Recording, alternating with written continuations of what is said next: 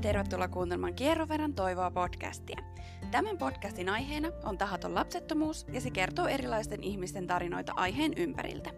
Kannattaa ottaa kierron verran toivoa tili seurantaan myös Instagramissa, niin saat aina ajankohtaisen tiedon uusimmista jaksoista sekä paljon muuta sisältöä tahattomaan lapsettomuuteen liittyen. Minun nimeni on Jaana Vaholuoto ja tulen toimimaan tämän podcastin juonteena. Minun oman tarinani tahattomasta lapsettomuudesta löydät blogista osoitteesta kierroverantoivoa.fi. Podcastissa kerrotut tarinat ovat aina kertoen omia näkemyksiä ja kokemuksia heidän matkaltaan, eivätkä näin ollen sisällä terveydellistä neuvontaa. Käännythän aina terveydenhuollon asiantuntijoiden puoleen oman terveytesi ja mahdollisten hoitojesi tiimoilta. Nyt lämpimästi tervetuloa kuuntelemaan tämän päivän jakso. Hei ja tervetuloa kuuntelemaan Kierron verran toivoa podcastia. Tänään meillä on vieraana Mirjami Makkonen. Tervetuloa. Moikka ja kiitos. Ihan huikeeta saada sut vieraaksi tänne meidän podcastiin. Ja tänään me tullaan juttelemaan lapsettomuushoidoista naisparina se on meidän aiheena. Ja voin sanoa, että sinua on odotettu tänne vieraaksi, että kaikkina näinä kausina, mitä on tehnyt tätä podcastia, niin on toivottu tästä aiheesta jaksoa, joten oikein sydämellisesti tervetuloa. Joo, tosi mielenkiintoista olla täällä ja itse törmäsin, kun olit vastannut tuohon palautteeseen, että oli kyse siitä, että ei ollut löytynyt haastateltavaa. Ja Kyllä. spontaanisti ajattelin, että no miksi sen voisi olla minä ja laitoin silloin viestiä. Nyt ja ollaan täällä. Niin paljon haluan kiittää just sun rohkeudesta, että tulit jakaan teidän tarinaa, koska se on niin, kuin niin tärkeää, että, että saa tarjottua sitä vertaistukea monille, moniin eri tilanteisiin ja erilaisille pariskunnille. Ja myös on tulossa esimerkiksi itsellinen nainen, vähän sulle tuossa jo paljastinkin, niin, niin tota, ka- kaikenlaisiin tilanteisiin saadaan tarjottua vertaistukea ja tarinoita. Ja mehän istutaan täällä Soolosokoshotelli Tornin upeassa hotellihuoneessa Tampereen keskustassa. Mä oon itse täällä käynyt aikaisemminkin majoittumassa ja aina kyllä tykkään palata uudestaan. Täällä on niin kauniit huoneet ja tämähän on aika hulppeen näköinen rakennus, että itsessään se ei ole vähän tämmöinen niin lomakohde, mutta onko se käynyt aiemmin täällä? Mä oon piipahtanut tuolla hulppeissa näköaloissa tuolla Moros Kaibaarissa ja täällähän on tosi kivan näköiset myös nämä huoneet, että miksei voisi joskus ajatella semmoista staycationia, että vaikka on itse paikallinen. Kyllä, siis ehdottomasti mm. joku tämmöinen niin pieni niin kuin irtiotto arjesta ja sitten just siellä Skybaarissa itsekin olen lasilliset käynyt nauttimassa, että se on kyllä makeen maisemat.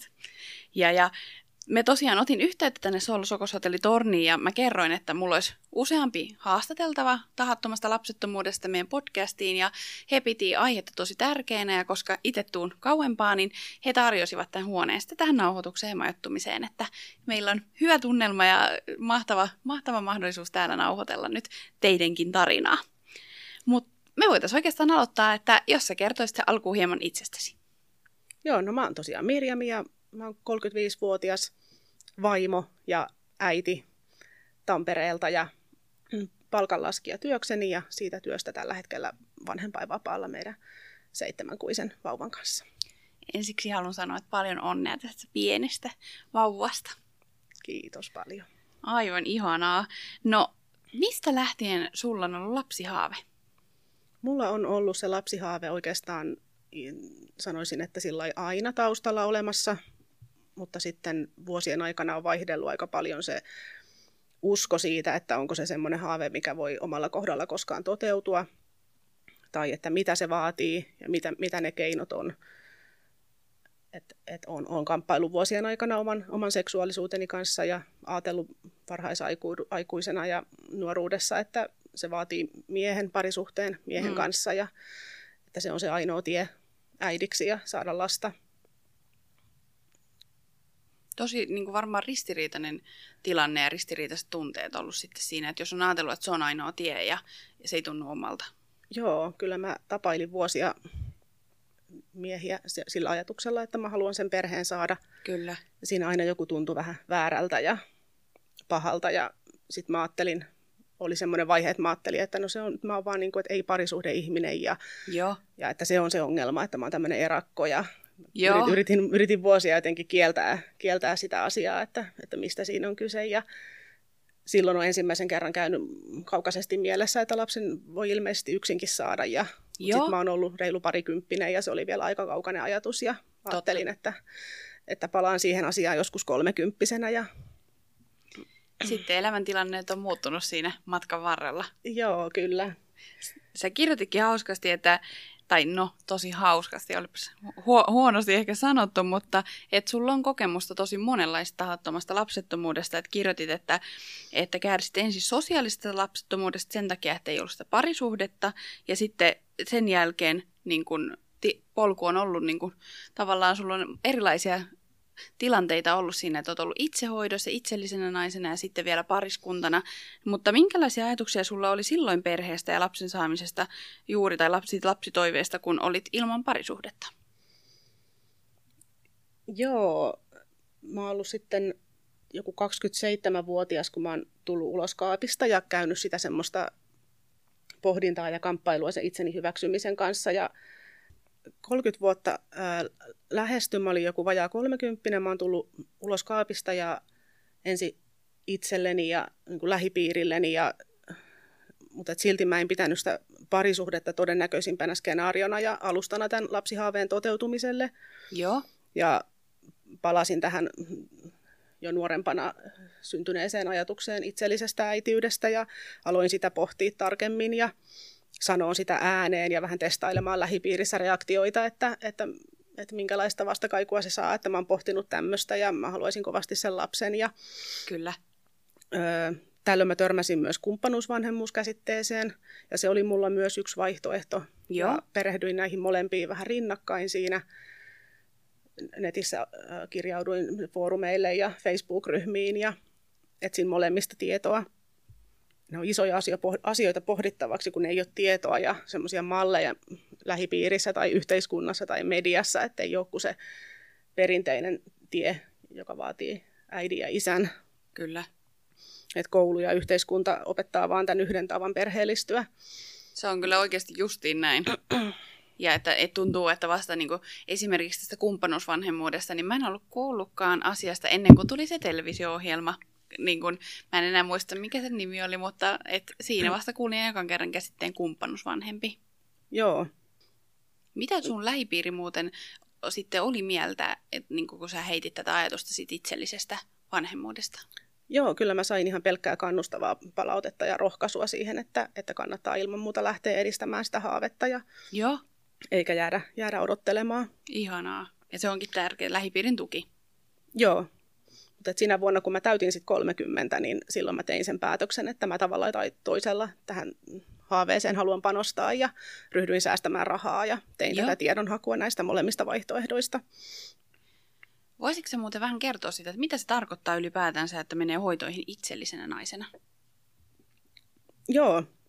No mä olin sitten käynyt näitä, näitä pohdintoja tämän kumppanuusvanhemmuuden ja itsellisyyden väliltä – ja se oli kevät 2018. Mä olin yhtä tämmöistä isäehdokasta ihan tavannut kasvokkain Joo. ja ollut yhteydessä. Ja meillä oli näitä keskusteluja tästä kumppanuus-vanhemmuusvaihtoehdosta. Mutta sitten kun sekin päätyi siihen, että me ei olla ihan samalla sivulla ja mulla se oli jotenkin konkreettisempi se, että mä halusin edetä, edetä ja hän ei ollut ehkä omassa prosessissaan vielä niin pitkällä. Aivan. Niin yhteisestä päätöksestä sovittiin, että se ei ollut meidän, meidän yhteinen tie. Joo. Ja sen jälkeen sen jälkeen mä sitten vappuna, mä muistan, että se oli vapun päivä ja pyhäpäivä, mä oon netin kautta tehnyt ajanvarauksen tonne Ovumia-klinikalle ja täytellyt siinä samalta istumalta esitietolomakkeen sinne ja Joo. sen toukokuun aikana heti mulla oli ensikäynti. Joo. Ensikäynti ja otettiin tietyt labrat ja tapasin psykologia lahjasoluneuvonnan merkeissä, että asiat eteni sitten aika, aika rytinällä.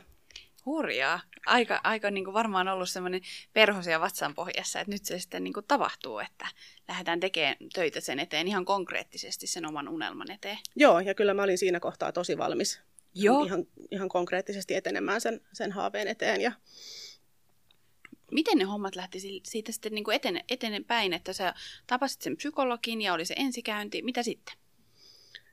Joo, se oli semmoinen jotenkin pysäyttävä hetki, kun näki niissä jossakin lääkärin ää, resepteissä oli niin sanotusti diagnoosina oli tämä sosiaalinen lapsettomuus, hoidon tarve, syy Joo. on sosiaalinen, niin silloin tämä sosiaalisen lapsettomuuden käsite on saapunut mun elämään ja osaksi mun identiteettiä.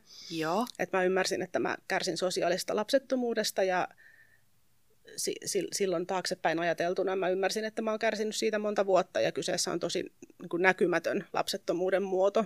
Se on muuten totta että, että tahaton lapsettomuus, se on aina näkymätöntä ja ihmiset kuulee paljon tahdittomia kysymyksiä ja kommentteja kahvipöydässä, työpaikoilla ja sukujuhlissa, mutta mä koin, että mä en kokenut edes niitä, että, että ei multa kysytty, että haluatko sä lapsia ja pitäisikö sun ryhtyä tai niin, koska et, ajatellaan, että, että jos ei ole sitä puolisoa siinä tai parisuhdetta, niin ei voi, halu, ei voi olla joo, sitä lapsitoivettakaan. Joo, Aivan. että mä koin, että mä olin tosi näkymättömissä sen mun haaveen kanssa. Joo. Ja tota, mutta kaikki lähti tosi nopeasti käyntiin sen jälkeen, kun mä olin sen päätöksen tehnyt ja ovumialle hakeutunut ja mä olin Joo. tavannut lääkärin ja mä olin tavannut psykologin ja, ja sitten se oli vaan siitä kiinni, että mä sanon, että mä oon valmis aloittaa ja ensimmäisenä hoitomuotona oli inseminaatio. Joo. Ja heti sen saman toukokuun aikana tehtiin mulle ensimmäinen inseminaatio. Voi vitsi, mitä tunteita oli silloin niin kuin mielessä ja ajatuksia?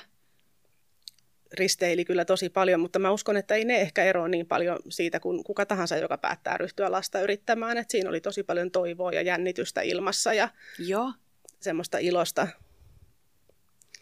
niin kuin to- toi- toivoa, että, että nyt tämä voi onnistua ja tämä haave on totta ja Kyllä. mä voin tehdä asioita sen eteen. Voi vitsi. No miten asiat eteni sitten? Joo, mulle tehtiin silloin toukokuussa heti ensimmäinen inseminaatio, se oli negatiivinen tulos ja perään kesäkuussa tehtiin toinen inseminaatio. Sitten klinikka olikin kesätauolla heinäkuun.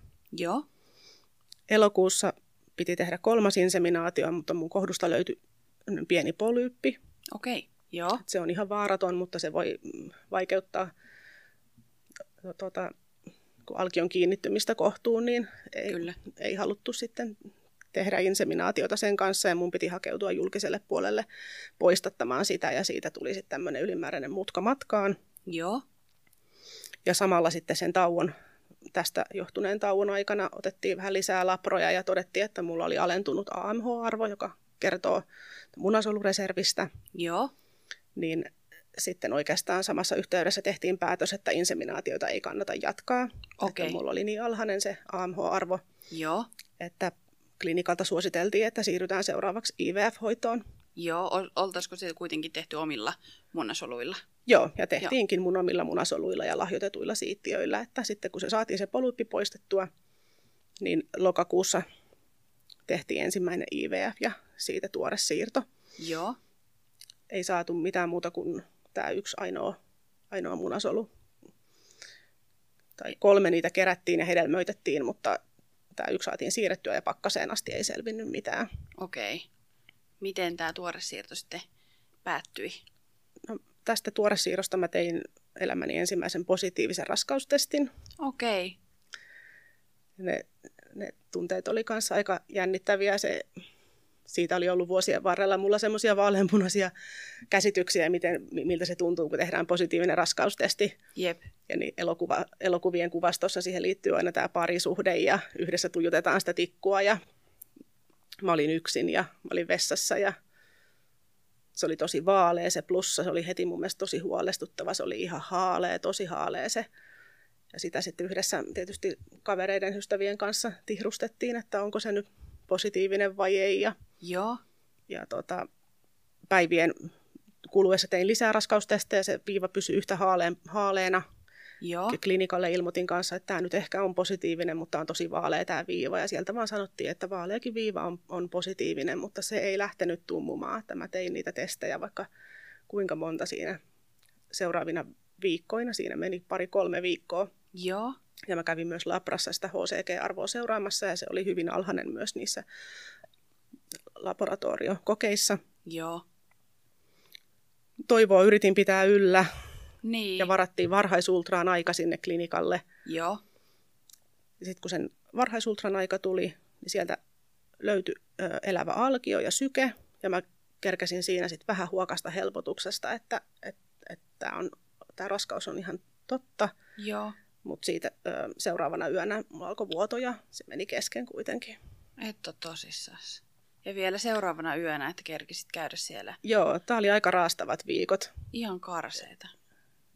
Niin kuin jotenkin se, että kerkeä nähdä sen sykkeen siellä ultrakuvassa ja, ka- ja tavallaan saada ehkä semmoisen, että jos on ollut sellainen orastava huoli, niin sit saa vähän niin kuin sen helpotuksen. Ja... Joo, sit käy noin. Joo, se oli semmoinen monta viikkoa kestävä epätietoisuuden limpo ja Joo. sitten vähän antoi itsensä huokasta helpotuksesta, kun, kun se syke nähtiin siellä Niin, voi mä oon tosi ultraruudulla, mutta se, meni sitten kuitenkin kesken.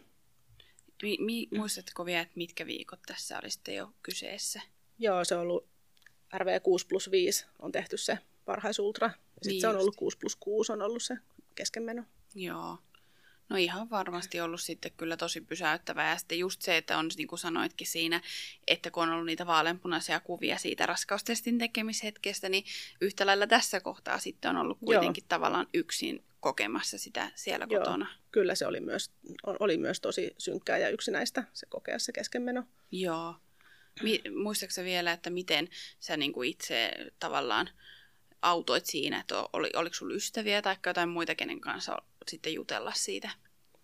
Joo, kyllä mulla oli ystäviä, jotka oli tietoisia tilanteesta ja onneksi oli. Ja niin. se oli mulle koko ajan selvää, että, että jos mä lähden yksin näihin hoitoihin, niin mä en voi pitää sitä kaikkea yksin sisälläni, vaan mä tarviin siihen matkalle ihmisiä, jotka tietää, missä mennään ja joiden kanssa puhua, koska mulla Kyllä. ei ole puolisoa siellä kotona, kenen kanssa jakaa sitä taakkaa tai iloa ja surua. Niin, niin kuin sitä justiinsa, että on niin kuin todella, siis ylipäätään keskenmeno on aivan karmeita, ja saati sitten se, että jos niin kuin se pitäisi pitää kokonaan itselläänsä, niin en tiedä miten se niin kuin onnistuiskaan, mutta se olisi varmasti tosi raskasta, kun se on muutenkin raskasta. Joo, että onneksi fyysisesti mä pääsin ihan helpolla ja Joo.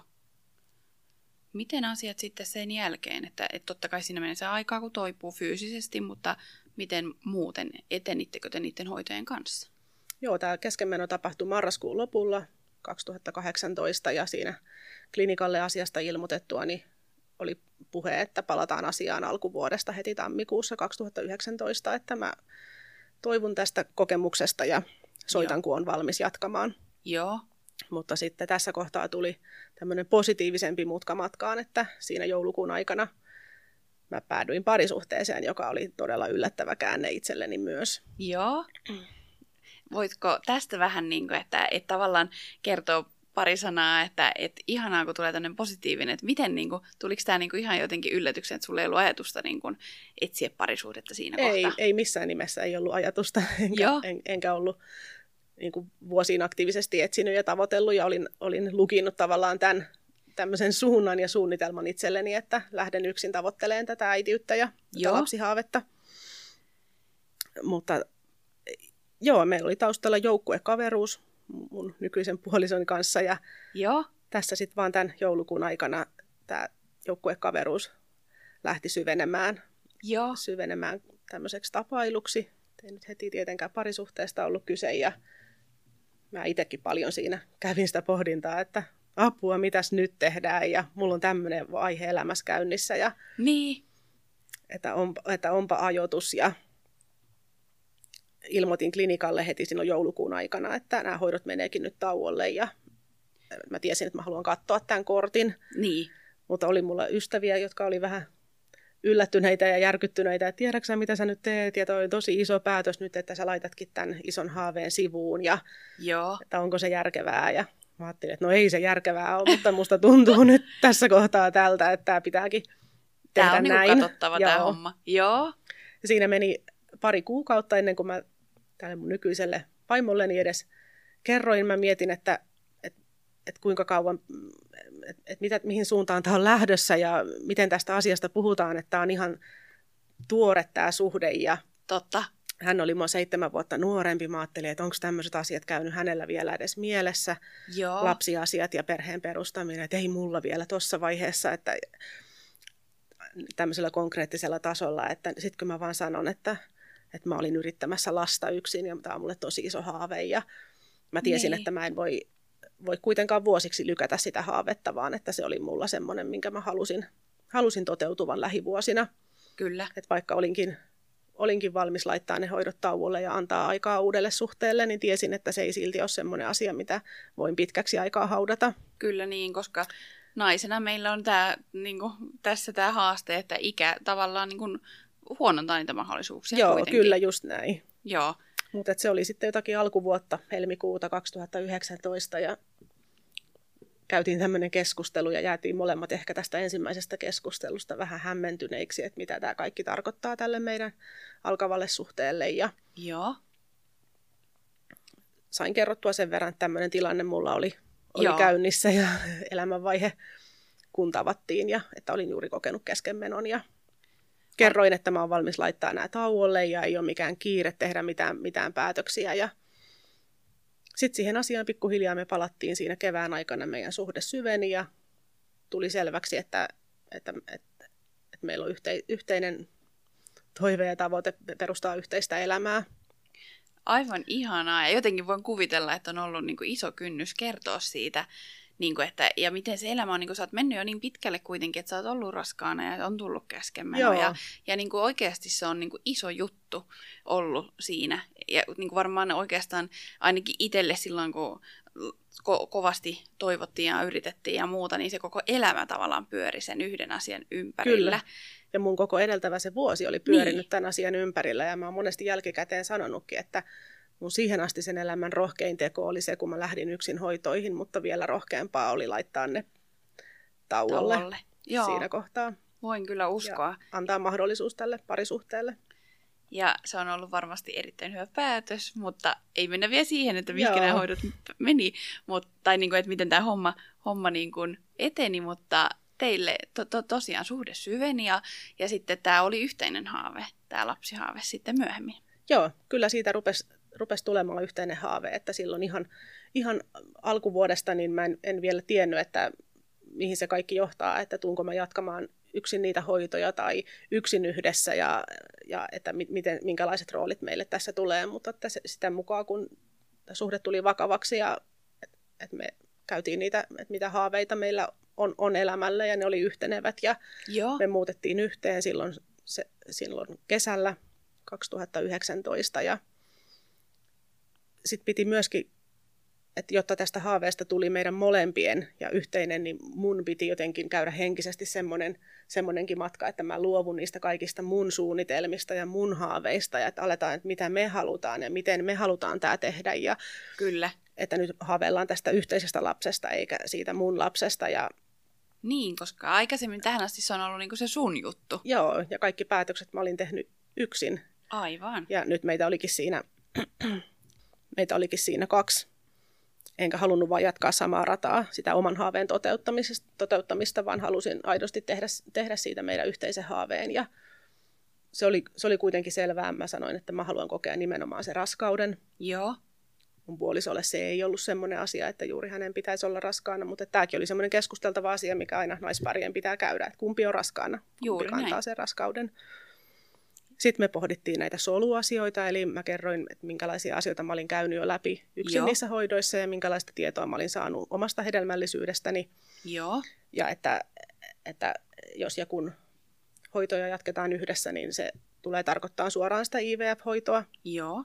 Että mulle ei kannata, kannata inseminaatioita tehdä.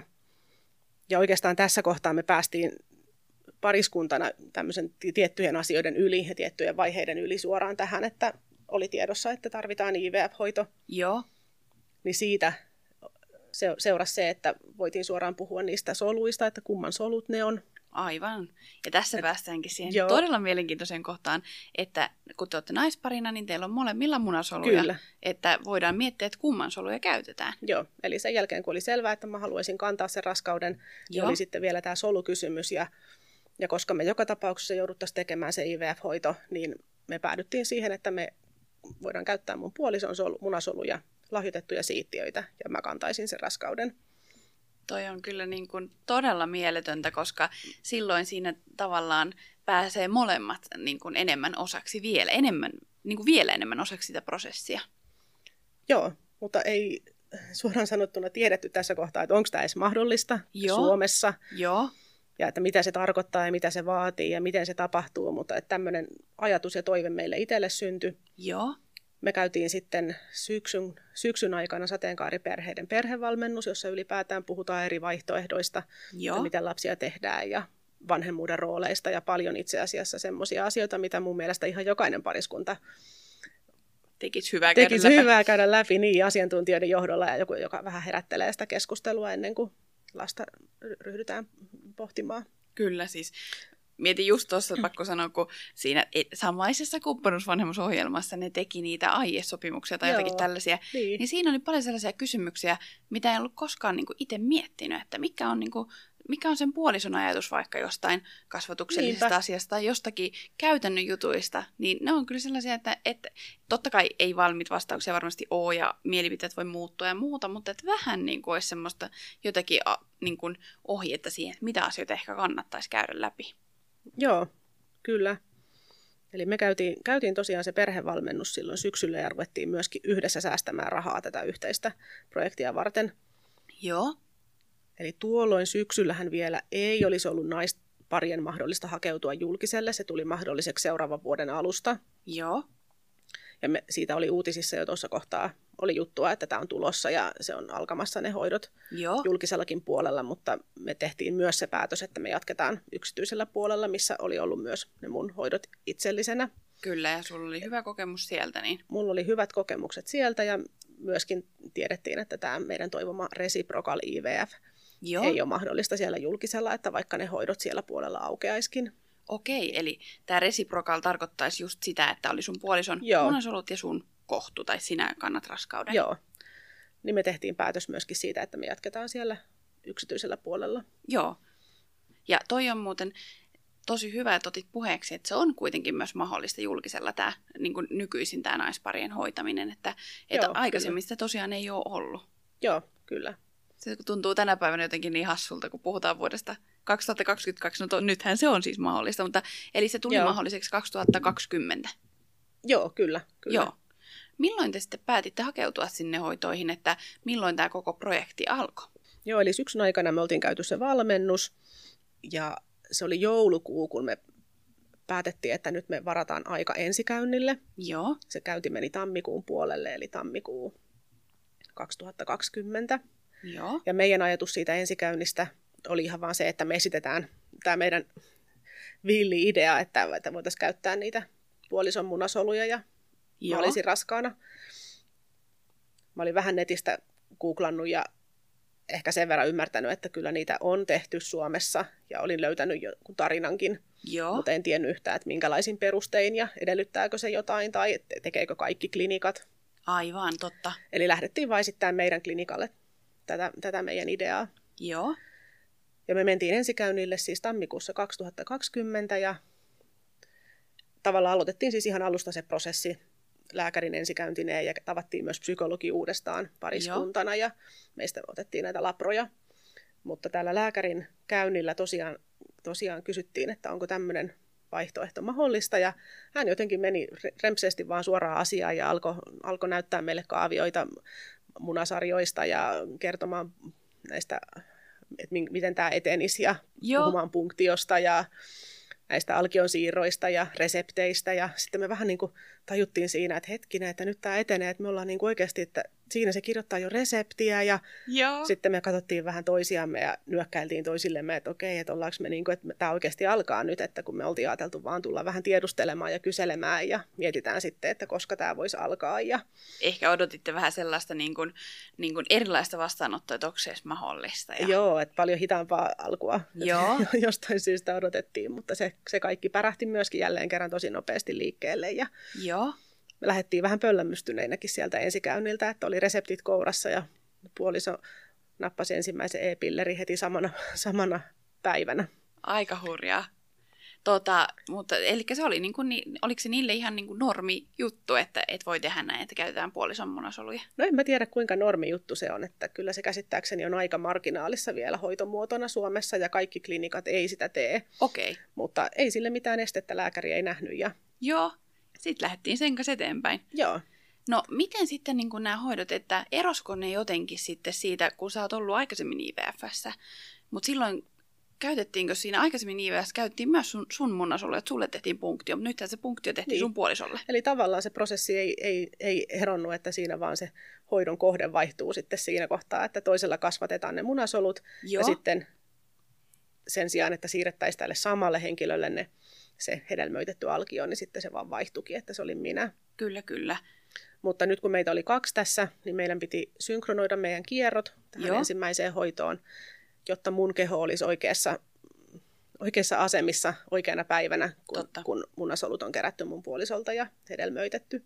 Tapahtuiko se sillä e-pillerillä muuten? Joo, eli juuri se on, ollaan sitten paljon vitsailtu jälkikäteen, että monilla muilla lapsen yrittäminen alkaa sillä, että lopetetaan näiden e-pillereiden käyttö. Jep. Meillä se alkoi sillä, että puoliso sai e- e-pillerireseptin kouraa. Kyllä, koska et eihän sitä oikein muuten pysty niinku lykkäämään ja Joo, niinku aj- ajoittamaan niitä kiertoja joo. samalle. Kyllä, eli kyllä. hän aloitti e-pillereillä ja mun oma hormonitoiminta itse asiassa ajettiin kokonaan alas. Okei. Eli mulla ei ollut omaa kuukautiskiertoa sitten ollenkaan. Eli tavallaan sulle aiheutettiin niin sanotusti vaihdevuosi Kyllä, tilanne periaatteessa, kyllä. sammutettiin se Kyllä, sammutettiin, munasarjatoiminta. joo. Ja tapahtuiko tämä sitten jollain nenäsumutteella tai millä tämä tapahtui, muistatko vielä?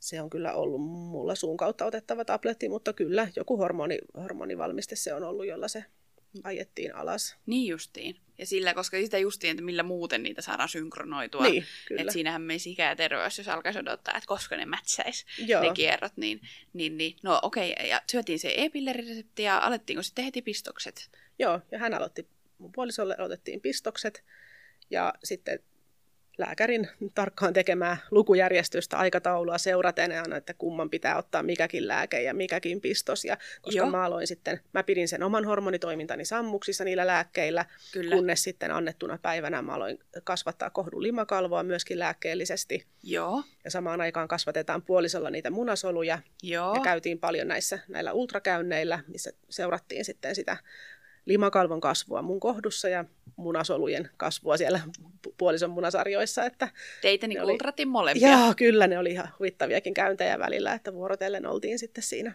tutkimustuolissa. Kyllä. Muistatko vielä, että kauanko piti kasvatella munasoluja?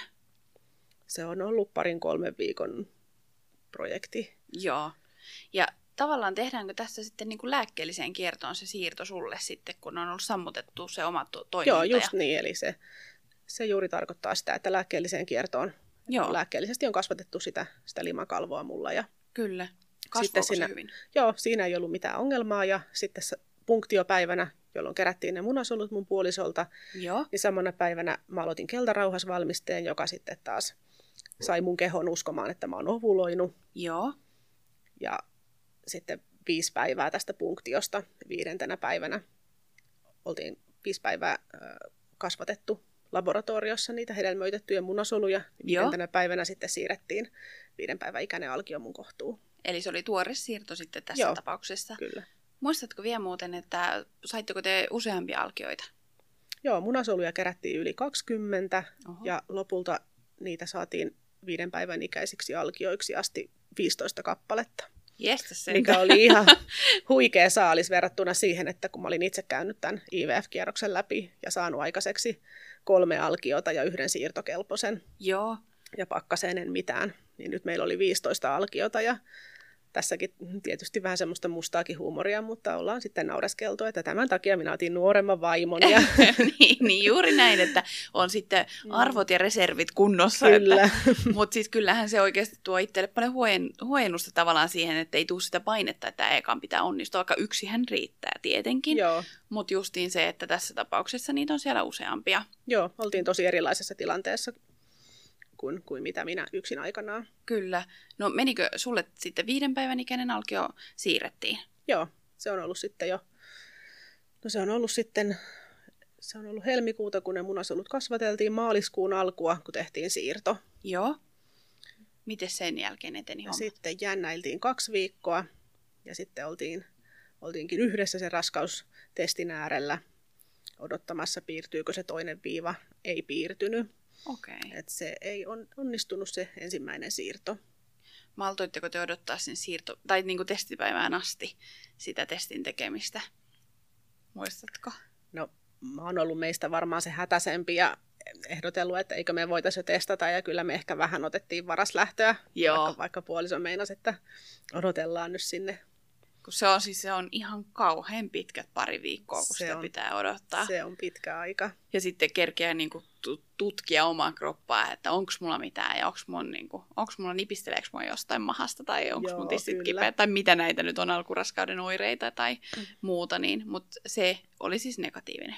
Se oli negatiivinen ja tässä kohtaa ollaan maaliskuun puolivälissä 2020 ja samaan aikaanhan on koronapandemia saavuttanut Totta. Suomen ja se, se kevät oli, oli sitten aikamoinen, että klinikat meni kiinni. Siinä Joo. kukaan ei oikein tiennyt silloin, silloin, että mitä tapahtuu ja tehtiin paljon varotoimenpiteitä ja Joo, yhteiskuntahan oli aika pysähdyksissä, niin kuin kaikki varmaan muistaa. kyllä. Muistan harvinaisen hyvin kanssa. Joo. Niin se loi kyllä myös semmoisen omanlaisen ison varjon, että, että muistan itse kyllä ajatelleeni, että tämä ei ole enää tottakaan, että mitä kaikkea voi tähän, tähän matkan varrelle tulla ja minkälaisia Niin. vastoinkäymisiä. Ja, Eli sitten ne meni vähän niin kuin sen yleisenkin maailmantilanteen takia ne hoidot tauolle hetkeksi. Kyllä. aikaa. Joo. Milloin, muistatko, milloin niissä sitten jatkettiin? joo, ei ne loppujen lopuksi ne oli muutaman kuukauden kokonaan, kokonaan kiinni se klinikka. Joo. Ja me kerettiin vähän säästää lisää rahaa. Ja se on ollut sitten kesäkuuta, kun me päästiin tekemään sieltä pakkasesta toisen alkion siirto. Joo. No sitten taas jännättiin. Ja taas jännättiin kaksi viikkoa ja taas oli pitkät viikot. Miltä testi näytti? Tällä kertaa testi näytti positiivista juhannuksena. Joo. Se oli juhannusaatto. Juhannusaatto aamu, kun me ollaan tehty positiivinen raskaustesti ja me oltiin lähdössä ystävien kanssa mökille.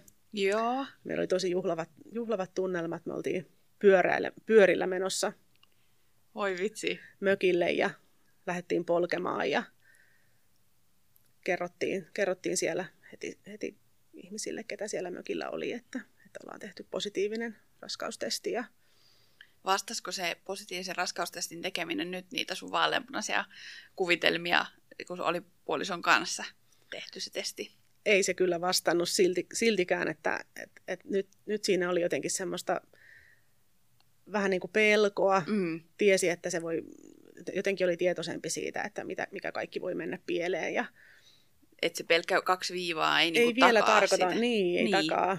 Se justiin. No mutta te Mutta- pääsitte sinne, niin sano vaan. Joo, mutta kyllä mä silti jotenkin mä ajattelin, että mä oon sen semmoisen tilastollisen keskenmenon jo kokenut, että, että ne on valtavan yleisiä ja suurin osa naisista kokee keskenmenon, että mä oon sen jo kokenut, että tilastot ja todennäköisyydet on meidän puolella, että tämä ei mene kesken ja kaikki menee tällä kertaa hyvin. Joo. Te pääsitte ju- juhlimaan sitä juhannusta. Joo, juhannus meni iloisissa, iloisissa tunnelmissa ja oltiin silloin ihan, ihan tämän ajankohdankin vuoksi haluttiin tehdä silloinkin ehkä pari päivää etupeltoon sitä testiä, että, Totta. että mä olin nollalinjalla sitten siellä juhannuksen vietossa. Kyllä, että ei niin tota voinut skumppaa kauheasti nautiskella. Ei, Että, ei. No miten asiat eteni sitten sen jälkeen? Tämä raskaus päätyi seuraavalla viikolla keskenmenoon Joo. myöskin, No niin, että. että sitä ehkä viikon verran ehti, ehti sitä iloa, iloa kestää ja sitten tunnistin heti, kun se vuoto alkoi, että ei ole hyvä homma ja Joo. se eteni fyysisesti tosi samalla tavalla kuin se mun aiempi keskenmeno, että pääsin taas ihan, ihan kohtuullisen helpolla fyysisesti, Joo. Mutta olihan se henkisesti aika musertavaa. No Ja ihan varmasti. Tässä kohtaa hiipi myös semmoisia pelkoja, että, että onko joku syy, minkä takia mulla menee kesken, Joo. että solut on vaihtunut Niin, ja taas menee kesken. totta.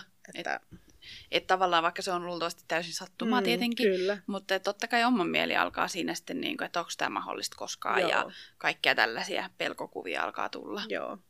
Mutta henkisesti toisaalta se oli myös aika erilaista olla siinä tilanteessa yhdessä Joo, jonkun kanssa, joka kokee tavallaan sitä samaa surua mun kanssa, että vaikka mä olin aiemminkin jakanut sitä kokemusta mun ystävien kanssa, mutta on se niin ihan silti eri. se on eri asia käydä sitä keskustelua ystävän kanssa, joka sen keskustelun tai puhelun jälkeen jatkaa sitä omaa elämäänsä ja mä jään sen surun kanssa ja sen Kyllä. kokemuksen kanssa yksin, että nyt me niin elettiin ja jaettiin sitä yhdessä. Ja, Ja se oli meidän puhuttiin- yhteinen suru. Niin, teidän la- tulevasta Mm. lapsesta ja teidän unelmasta, ja et ei vain niin kuin sun yksin.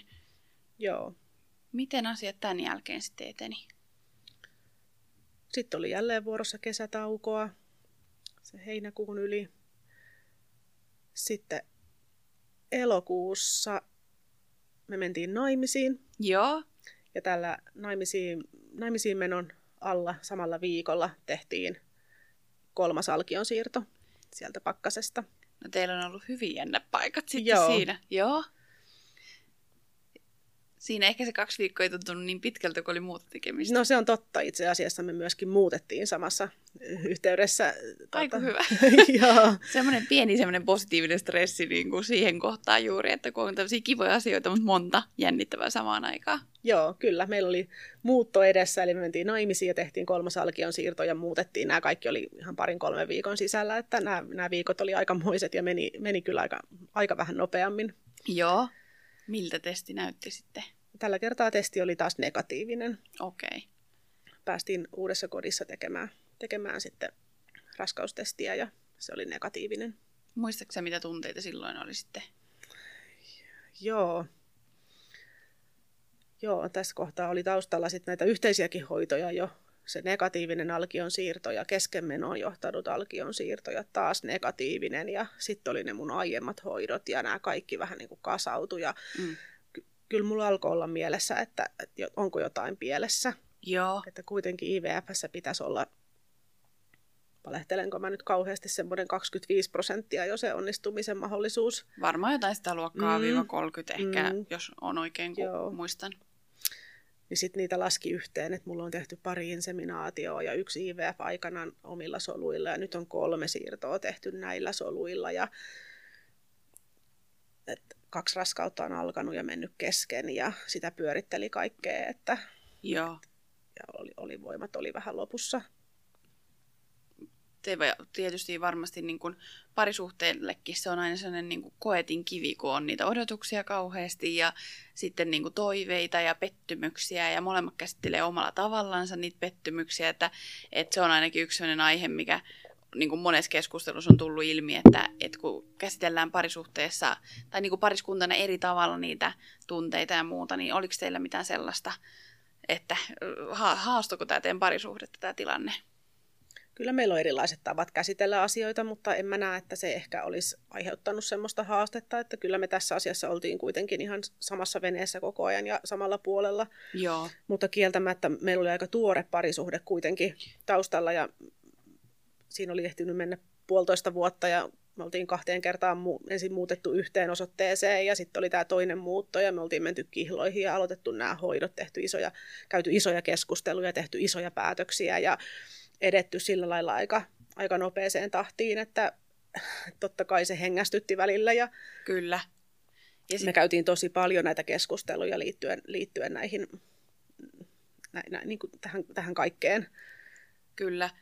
Ja sitten kun just terapeutti kerran sanoi yhdessä haastattelussa aika hyvin, että, että tämä on, niin kuin tahaton lapsettomuus on yleensä sen parisuhteen ensimmäinen tosi iso kriisi.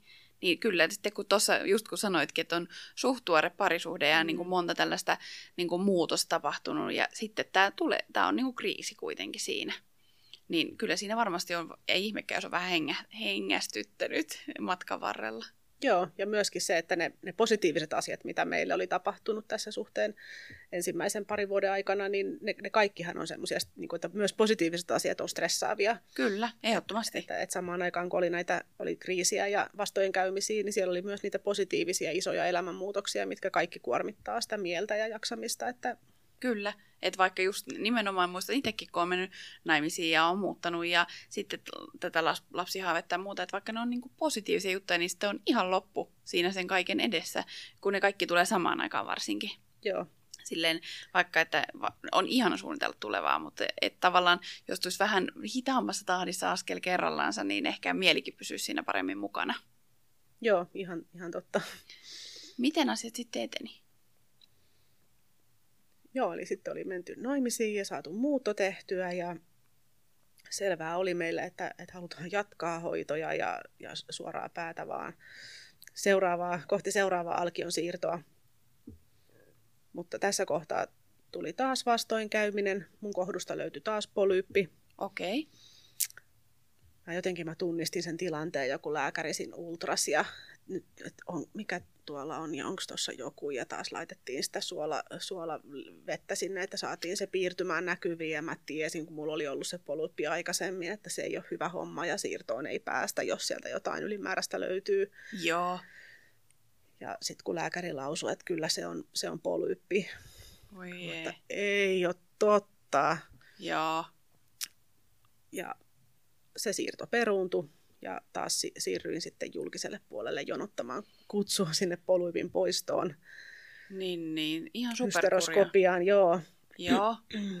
Sitten mä sain sieltä ajan. Ei se mennyt edes kovin pitkälle, mutta mä laskin, että se menee sen verran, että siihen tulee kaksikin välikiertoa. Joo. Että se sen verran sitten, että mihin kiertoon se osuu, että, että päästään seuraavaa siirtoa tekemään, niin mä olin sitten se hankala asiakas, joka sinne joka toinen päivä soitti ja kysyi, että ei teillä olisi peruutusaikaa. Joo. Kerroin, että meillä on hedelmöityshoidot käynnissä ja sen takia on, on, on kiireinen tämän asian kanssa. Ja Joo. sitten riittävän monta kertaa, kun olin soittanut, niin kappas sieltä löytyi peruutusaika. Et Ja mä tosi- pääsin sen sitten tekemään siihen samaiseen kiertoon, jossa se oli löytynyt, Joo. mutta se kierto meni tietysti silti sivusuun. Aivan, koska sitten totta kai se prosessi vie kans oman aikansa. Ja... Joo, kyllä, ja ei voida tehdä, niitä, tehdä siirtoa siihen kiertoon, kun sieltä poistetaan sitä, että sitten piti odottaa seuraavan kierron alkamista. Ja, Joo. Mutta että sitten ilmoitin klinikalle, että se on saatu pois päiväjärjestyksestä ja me ollaan täällä taas. Ja Pistin vähän kaasua tonne, että Jaa. saatiin homma hoidettua. Joo. oli, oliko se nyt sitten syyskuun aikana hoidettu se asia alta pois. Ja lokakuussa 2020 me oltiin taas valmiita alkion siirtoon. Joo.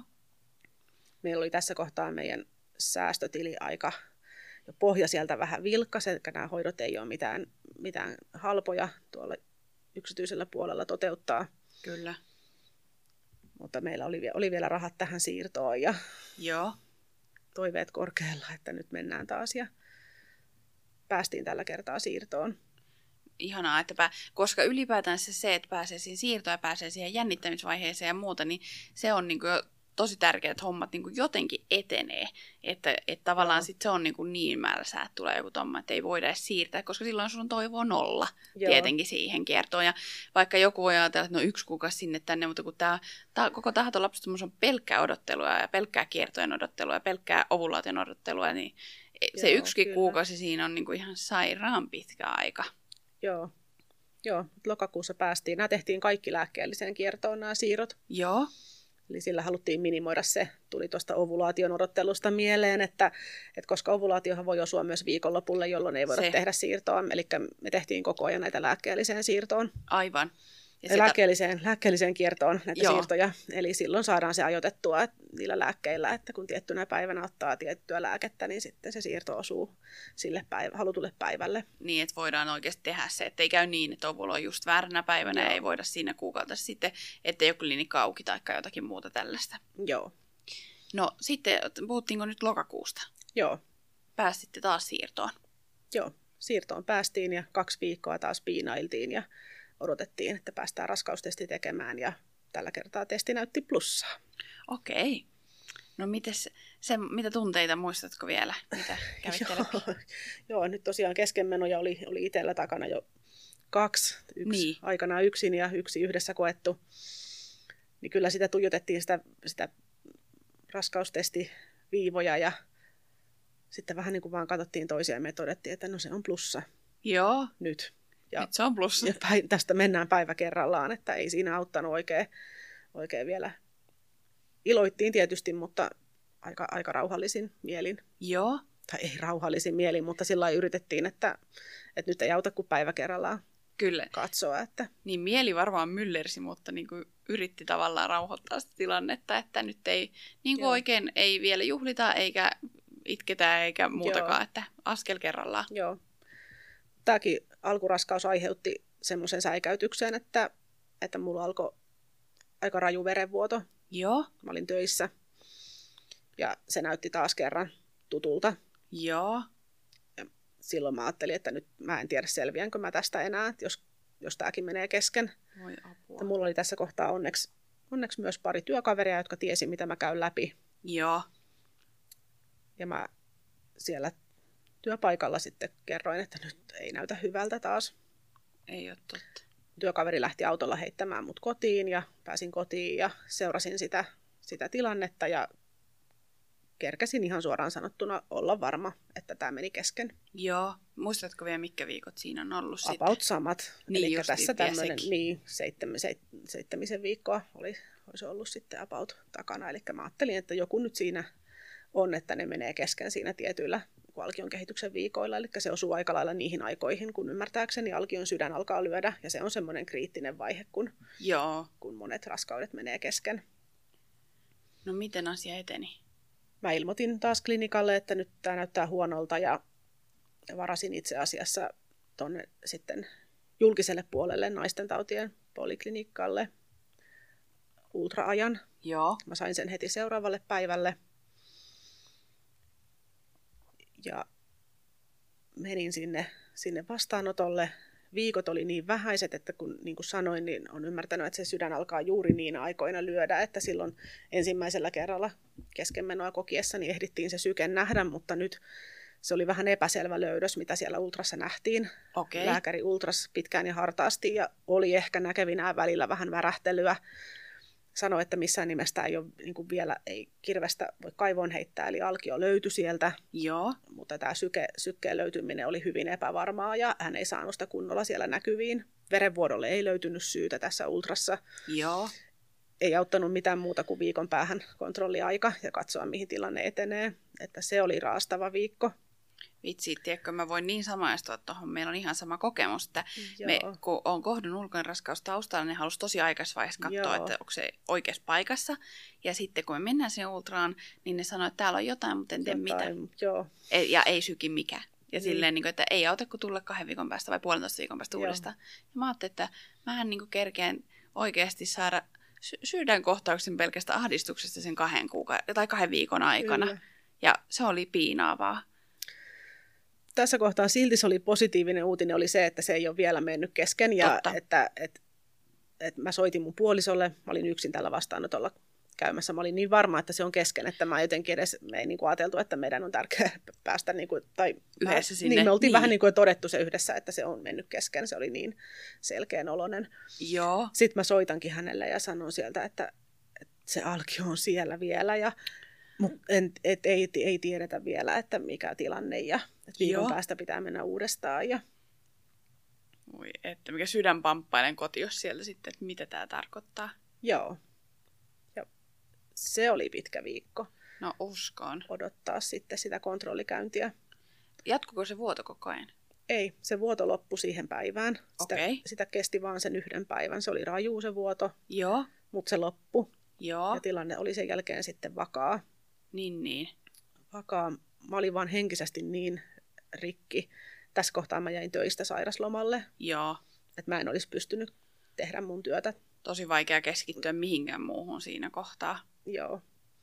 Mä kävin, kävin ihan hyvän keskustelun mun esimiehen kanssa ja, ja tota, hän, hän ymmärsi tilanteen ja Joo, tosi hyvä. mä olin poissa sen, poissa sen viikon. Ja sitten kun viikon päästä me päästiin kontrolliultraan, sieltä löytyi vahva syke. Ei ole totta, voi vitsi. Menee ihan koko vartalo kylmän väreet. Joo. Olitteko te yhdessä siellä ultrassa? Joo, kyllä me tähän ultraan mentiin yhdessä. Joo. Muistatko vielä, että mitä ajatuksia ja tunteita siinä kohtaa meni läpi, jos epäusko, se oli epäuskosta ja niin kuin, mutta semmoinen varovaista onnea ja Joo, iloa, että se on siellä vielä ja, ja, se, ja, ja että sillä on syke ja voisiko tämä nyt onnistua. Ja joo, meillä oli tosiaan säästötili tässä kohtaa tyhjänä ja me oltiin ehditty pyöritellä, pyöritellä jo kaikkia vaihtoehtoja, että, että seuraavaksi me joudutaan ottaa lainaa ja, joo, niin niin. ja että jos lainarahalla ruvetaan tekemään, niin tehdäänkö sitten alkiodiagnostiikkaa niille olemassa oleville alkioille ja Joo, Ja Niitä kaikkia jotenkin Joo, me, mieli meni semmoista vuoristorataa, että okei, nyt tämä ehkä onkin alkanut tämä raskaus tai onkin alkanut ja kaikki on toistaiseksi taas päivä kerrallaan hyvin. Ja, voi hurjaa. Tä- ja tässä kohtaa elettiin jotain seitsemääkö viikkoa. sitten sitä niillä main, joo. Ja Ja sehän se on ollut sitten jo ehkä 8 plus 0 sitten tämän kontrolliultran jälkeen. Ja, Ja sehän on siis ihan normaali, että silloin näkyy vahva syke Joo, niin kuin nor- normaaliraskaudessa. Mm. Että, niin muistan saman ultran ja saman tunteen. Ja sitten mun mieskin oli haudannut niin kuin kätensä, tai niin kuin pään käsiinsä. Hän ei edes halunnut katsoa siihen ruutuun. Ja sitten kun se lääkäri yhtäkkiä huusi, että jes, että täällä on syke, niin se oli kyllä, se oli kyllä semmoinen, että sitä on niin kuin tosi vaikea kyllä selittää sitä kokemusta. Ja jos ei ole siinä tilanteessa sitten ollut, että pelkää ensin ihan kauheasti ja sitten Joo. niin kuin se kääntyykin näin päin. Joo. Ja miten asiat siitä sitten eteni? Joo. Täytyy sanoa, että se alkuraskaus ja oikeastaan koko raskausaika oli aika raastavaa. Joo, Että nämä kaikki eh, kokemukset, mitä tässä taustalla oli tässä kohtaa, niin ne, ne kyllä vaikutti ihan läpi raskauden. Mä ihan olin, varmaan. mä olin hermoraunio, mä olin tosi peloissani koko sen raskausajan. Joo, Me käytiin monta kertaa yksityisellä ultrassa joo. katsomassa, Niin varmistaakseen sitä varmistamassa, Joo. että se on edelleen siellä. Mä hankin Dopplerin kotiin. Joo, Mun puoliso on ehkä vähän rationaalisempi ja rauhallisempi näissä asioissa. Hän oli monta kertaa sitä mieltä, että tämmöiset Dopplerit ja muut, että ne ei ole hyvä idea, että ne vaan aiheuttaa sitten lisästressiä. lisästressiä, kun kotona yritetään sitä sykettä saada kuuluviin. Ja olikin pari semmoista aika stressaavaa iltaa, kun sitä sitten metsästettiin sitä. Tämän takia mullekin tu- annettiin kielto hankkia sitä Doppleria, koska mä olisin just samanlainen, että niinku, sit mä Joo. saisin paniikin tietenkin siitä, että joo, Joo.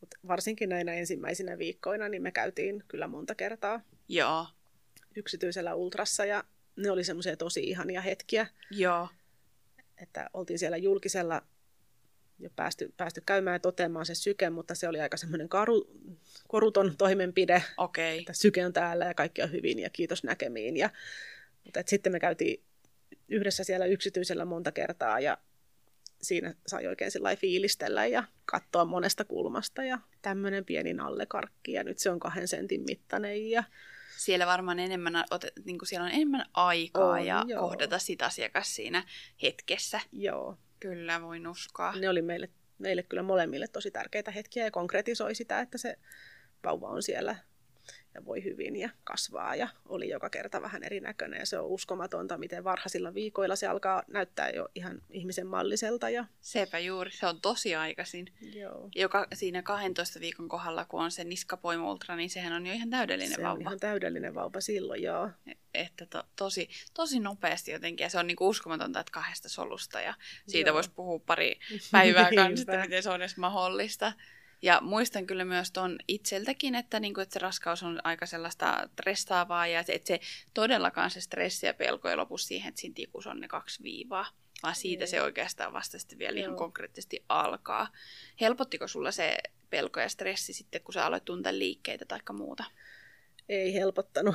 Joo, Niskaturvotus Ultra oli joulun alla. Se oli kiva, että saatiin sieltäkin positiivisia uutisia ennen kuin lähdettiin sukulaisten luokse jouluviettoon ja saatiin viedä ultrakuvaa mummu, mummuloille, näyt, mummuille näyttää. Ja, joo, ja sitten vuosi vaihtui tammikuussa. Me käytiin taas yksityisellä ultrassa ja saatiin siinä kohtaa jo tietää, että se on ehkä poika. joo. Sillä on pitkät jalkaterät, Oi isot että. jalat ja, ja, ja edelleen mulle aina nousi niitä pelkoja ja aina kun pelko tuli, niin aina me mentiin sinne samalle yksityiselle kätilölle ultrattavaksi ja sitten oli rakenne ultra helmikuussa. Liikkeet rupesi pikkuhiljaa tuntumaan, mutta meille siunaantui aika tämmöinen rauhallinen kaveri. Joo. Hän ei ihan hirveästi liikuskellut. Et ei Eli helpottanut äi, äidin tuskaa yhtään sillä, että olisi niinku Ei, edes vähän potkiskellut niinku ahkerasti siellä. Ei, Joo. tuntuu, että ne viikot vaan eteni ja mulle ensin kaikki vakuutteli, että se on vielä niin pieni, että sä et tunne kunnolla niitä liikkeitä ja sitten musta tuntuu, että se vaan raskauden loppua kohti se vaihtui siihen, että no se on niin iso, että sillä ei ole enää tilaa siellä potkia ja mä ajattelin, että no missä vaiheessa niitä piti tuntea niitä liikkeitä, että Joo. me käytiin liikehälytyskäynnilläkin pääsiäisen tienoilla ja Joo. Kuulostaa tutulta. joo, Mutta mm, ainakin itselle sanottiin myös niistä liikehälytyskäynneistä, että, että saa tulla. saa tulla. Joo. Niin kuin, että aina jos on sellainen huoli, että, että asiat ei ole hyvin, niin mieluummin sinne kuin jää kotiin. Joo, mutta kyllä tämä, tämä väritti nämä pelot ihan sitä koko raskautta sinne loppuun asti ja Joo. Mä kysyin itse rakenne, rakenneultran niin kuin, aikaan lääkäriltä, kun, ei kun kätilöltä, joka sen ultran teki, että koska mä voin käydä pissalla silleen, että mun ei tarvitse katsoa sitä paperia, että et, mm. niin kuin, ettei ala mitään vuotamaan. Sanoin, että nyt voit alkaa. Ja, ja paskan marjat, mä sanon vielä synnerilläkin niin kuin, Kuulostaa tutulta. Niin, että mä en niin kuin, pystynyt päästään irti mm. siitä pelosta niin kuin, kertaakaan. Joo. Ennen kuin sitten, sen, hyvä kuin sen synnytyksen jälkeen sitten. Joo. Mutta loppuun meni kaikki hyvin. Joo, kyllä. Että vielä oli, jos oli Kivinen tämä tie tähän asti, niin oli, Kivinen oli vielä synnytys ja kahden, kahden päivän, kaksi päivää alateitse synnytettiin ja sen jälkeen sitten sektiolla leikattiin. Ja Joo. Siinäkin oli omat, omat jännittävät käänteensä ja se oli tosi vaikea, oli myös se sektio ja saada, saada hänet ulos sieltä. Oli ehtinyt siinä sen alatieyrityksen aikana painua tiukasti sinne jumiin ja se irrottaminen siinä ja mä kerkäsin siinä siinä vielä ajatella, että näinkö tässä käy, että tänne asti päästään tänne leikkauspöydälle ja että me menetetään hänet, että se oli myöskin aika raastava ja pitkät, varmaan puhutaan minuuteista vain, mutta... Joo, Mut, että sekin vielä piti tapahtua tavallaan Sekin oli vielä, vielä semmoinen jännitysnäytelmä, Joo. että sit, sitten, sitten kun hän, hän sieltä, sieltä nousi ja parkaisi, niin se oli kyllä yksi uskomattomimmista hetkistä elämässä? No aivan varmasti. Ää, saiko sun puoliso olla sun kanssa siinä? Puoliso oli koko ajan jo paikalla ja tämä tosiaan pitkittyi tämä sektio. Mä olin aika kovissa lääkkeissä siinä kohtaa, kun vauva saatiin ulos sieltä vatsasta. En voinut itse ottaa vauvaa enää rinnalle. Joo. Vaan hän, tota, hän lähti sitten mun puolison mukana sinne heräämöön. Ja... Sut karsittiin tai kasaan ja joo. kursittiin kasaan niin, niin päin, ja sitten pääsit heidän kanssa. Joo. Joo, moi että. Onneksi olkoon vielä tästä. Tämä on kyllä ihan mieletöntä. Jotenkin kaiken sen jälkeen, mitä on oppinut tässä matkan varrella siitä, että miten elämä syntyy ja miten niin kuin, kahdesta solusta syntyy ihminen ja, ja vielä koko tämä synnytyskeissi sen raskauden päälle, niin mä oon miettinyt, että miten täällä maailmassa on yhtään lapsia. Joo, samoja ajatuksia on käynyt itselläkin. Et, ja toisille tämä tapahtuu, tiedätkö, ihan vaan niin kuin niin. yhden kerran jälkeen ja sitten kaikki menee niin kuin, ettei osaisi pelätä. Ja sitten taas itse pelkäs koko ajan. Joo. Et se on varmasti tämä oma polku, mikä sitten siihen niin kuin johtaa. Joo. Mutta jos mietitään näitä teidän hoitoja, niin muistaakseni, että oliko hoitopoluissa eroja itsellisenä naisena verrattuna sitten naisparina hoitoihin? No ei varsinaisesti, että, että se, se alkoi se hoitopolku niillä samoilla lääkärin ensikäynnillä ja psykologin tapaamisella ja lahjasoluneuvonnalla. Ja... Mutta toki mun tapauksessa hoitopoluissa oli sillä ero, eroa, että, että oltiin niiden mun itsellisten hoitojen aikana ehditty saada tie, tietoa mun hedelmällisyydestä, jotka Totta. voitiin ottaa sitten huomioon, kun me lähdettiin. Mutta ei, ei muuten. Kyllä. Ja se psykologin tapaaminen on tasan sen takia, että siinä käytetään lahjasiittiöitä, eikö? Joo, lahjasoluneuvonta, eli hän ei mitenkään arvioi kenenkään sope- soveltuvuutta vanhemmaksi, vaan haluaa keskustella siitä, että kuinka tietoinen ihminen tai pariskunta on, on näistä, tästä lahjasoluasioista ja Kyllä. miten näistä teemoista voi ja kannattaa puhua tulevan lapsen kanssa. Ja... Kyllä, niin kuin tärkeitä keskusteluja. Joo. No sitten kun näitä keskemmänäkin matkan varrella sattuu ja tai tapahtui kaksi kertaa ja on, ne on niin kuin tosi raastavia kokemuksia ja sitten taas pitäisi jostain kaivaa se toivo ja usko siitä tulevasta, mm. niin muistaakseni, että mikä sua auttoi sitten niin kuin jatkamaan? Ehkä se oli vähän semmoinen läpiharmaan kiven ajattelu, että nyt ei auta muu kuin vaan purahammasta ja katse aina siirtää siihen seuraavaan hoitoon, että siinä on ehkä vähän kahtakin, kahtakin tapaa, että toiset tarvii välikiertoja ja pysähtymistä, mm. vastoinkäymistä ja keskenmenojen jälkeen ja vetää henkeä. Kyllä. Itellä oli jotenkin semmoinen olo, että nyt ei ole aika vetää henkeä, vaan nyt vaan jatketaan ja ajatellaan sitä seuraavaa nurkan takana olevaa hoitoa. Kyllä, että tavallaan saa niin kuin sitten sillä ehkä vähän niin kuin purettua sitä omaa tuskaa myös tietää, että asiat etenee johonkin suuntaan. Niin, kyllä. Mä... Mutta kyllä mä ehkä jälkikäteen on ajatellut, että varmaan niistä tauoista on ollut myös hyötyä, mitä tuli sitten haluamattani matkan varrelle. Kyllä. Että, koska kyllä tässä on aika, aikamoisessa puristuksessa ollut niin, ja sitten se, että vuosina. Että... On saanut vähän niin kuin höllättyä ajateltua ja ehkä käytyä surtua ja mm. muuta niin kuin Joo. väk- tavallaan on väkisinkin joutunut ottaa sen ajan sinne. Joo. No siitä positiivisempaan aiheeseen, että miten teillä on arki mennyt vauvan kanssa?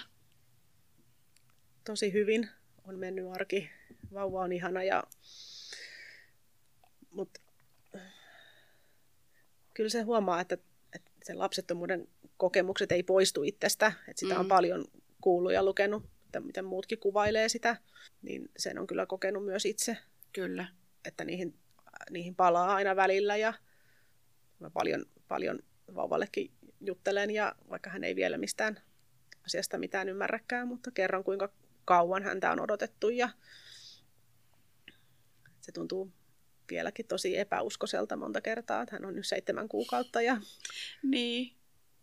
Ja siinähän on teidän vauva. Niin, että siinähän nyt on.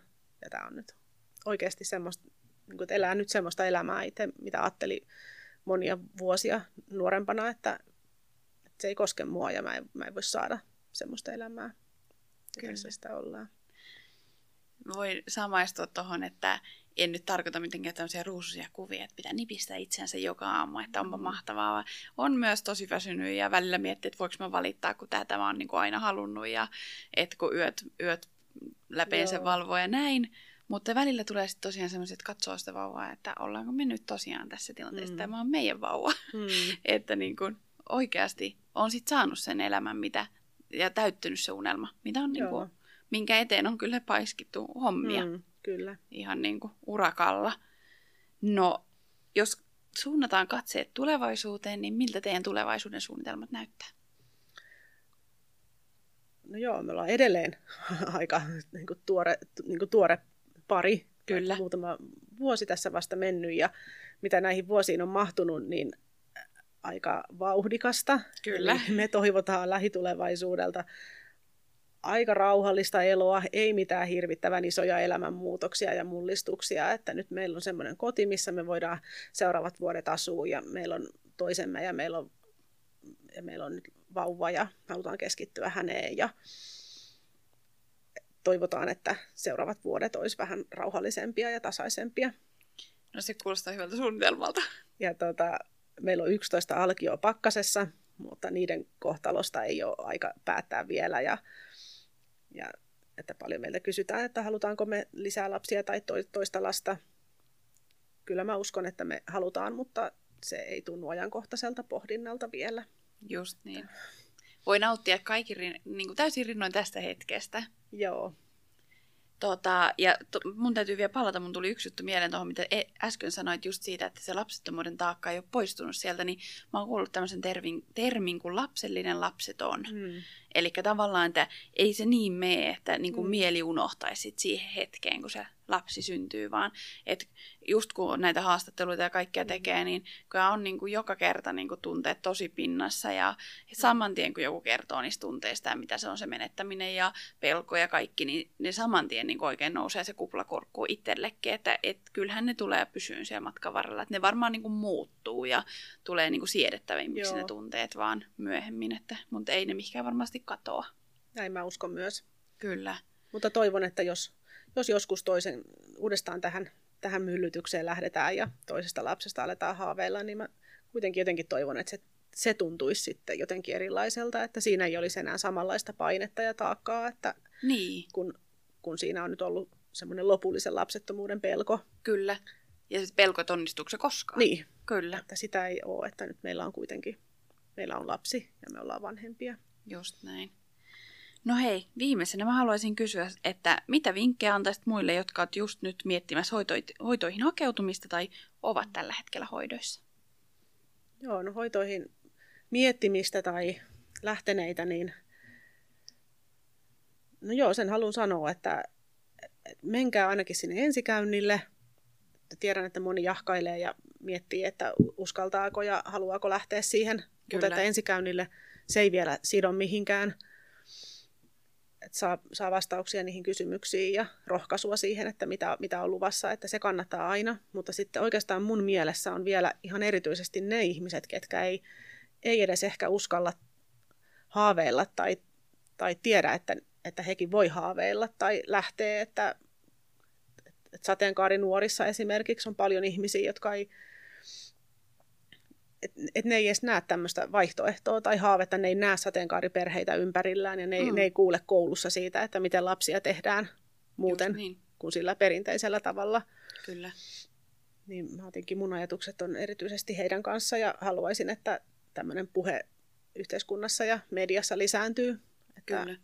Että, että ilman, ilman parisuhdetta voi saada lapsen ja samaa sukupuolta olevat tällä hetkellä valitettavasti enimmäkseen naisparit, mm.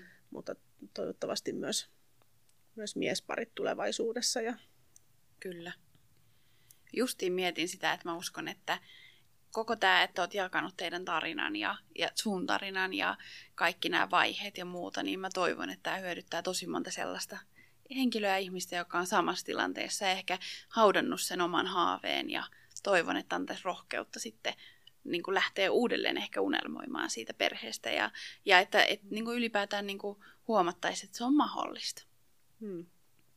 Et se ei, ei tarvi haudata sen takia niin kuin lopun iäksi, että just nimenomaan kun puhuit näistä nuorista ja niin kuin Joo, näin, että heille tulisi tietoisuutta kanssi. Joo, toivottavasti seuraava sukupolvi että, tota, saisi erilaista, erilaisia malleja ja kuulisi, kuulisi koulussa ja näkisi ympärillään niitä esimerkkejä, että perheeksi voi tulla monta eri reittiä.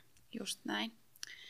Tässä vaiheessa mä haluan ihan hurjasti kiittää sua. Kiitos niin paljon, että tulit jakaan teidän ja sinun tarinaa ja kertomaan tahattomasta lapsettomuudesta ja kaikista näistä äh, ku- kuvioista ja niin kuin, reiteistä ja mutkista matkassa, mutta kuitenkin onnellisesta lopputuloksesta, niin kiitos. Kiitos paljon.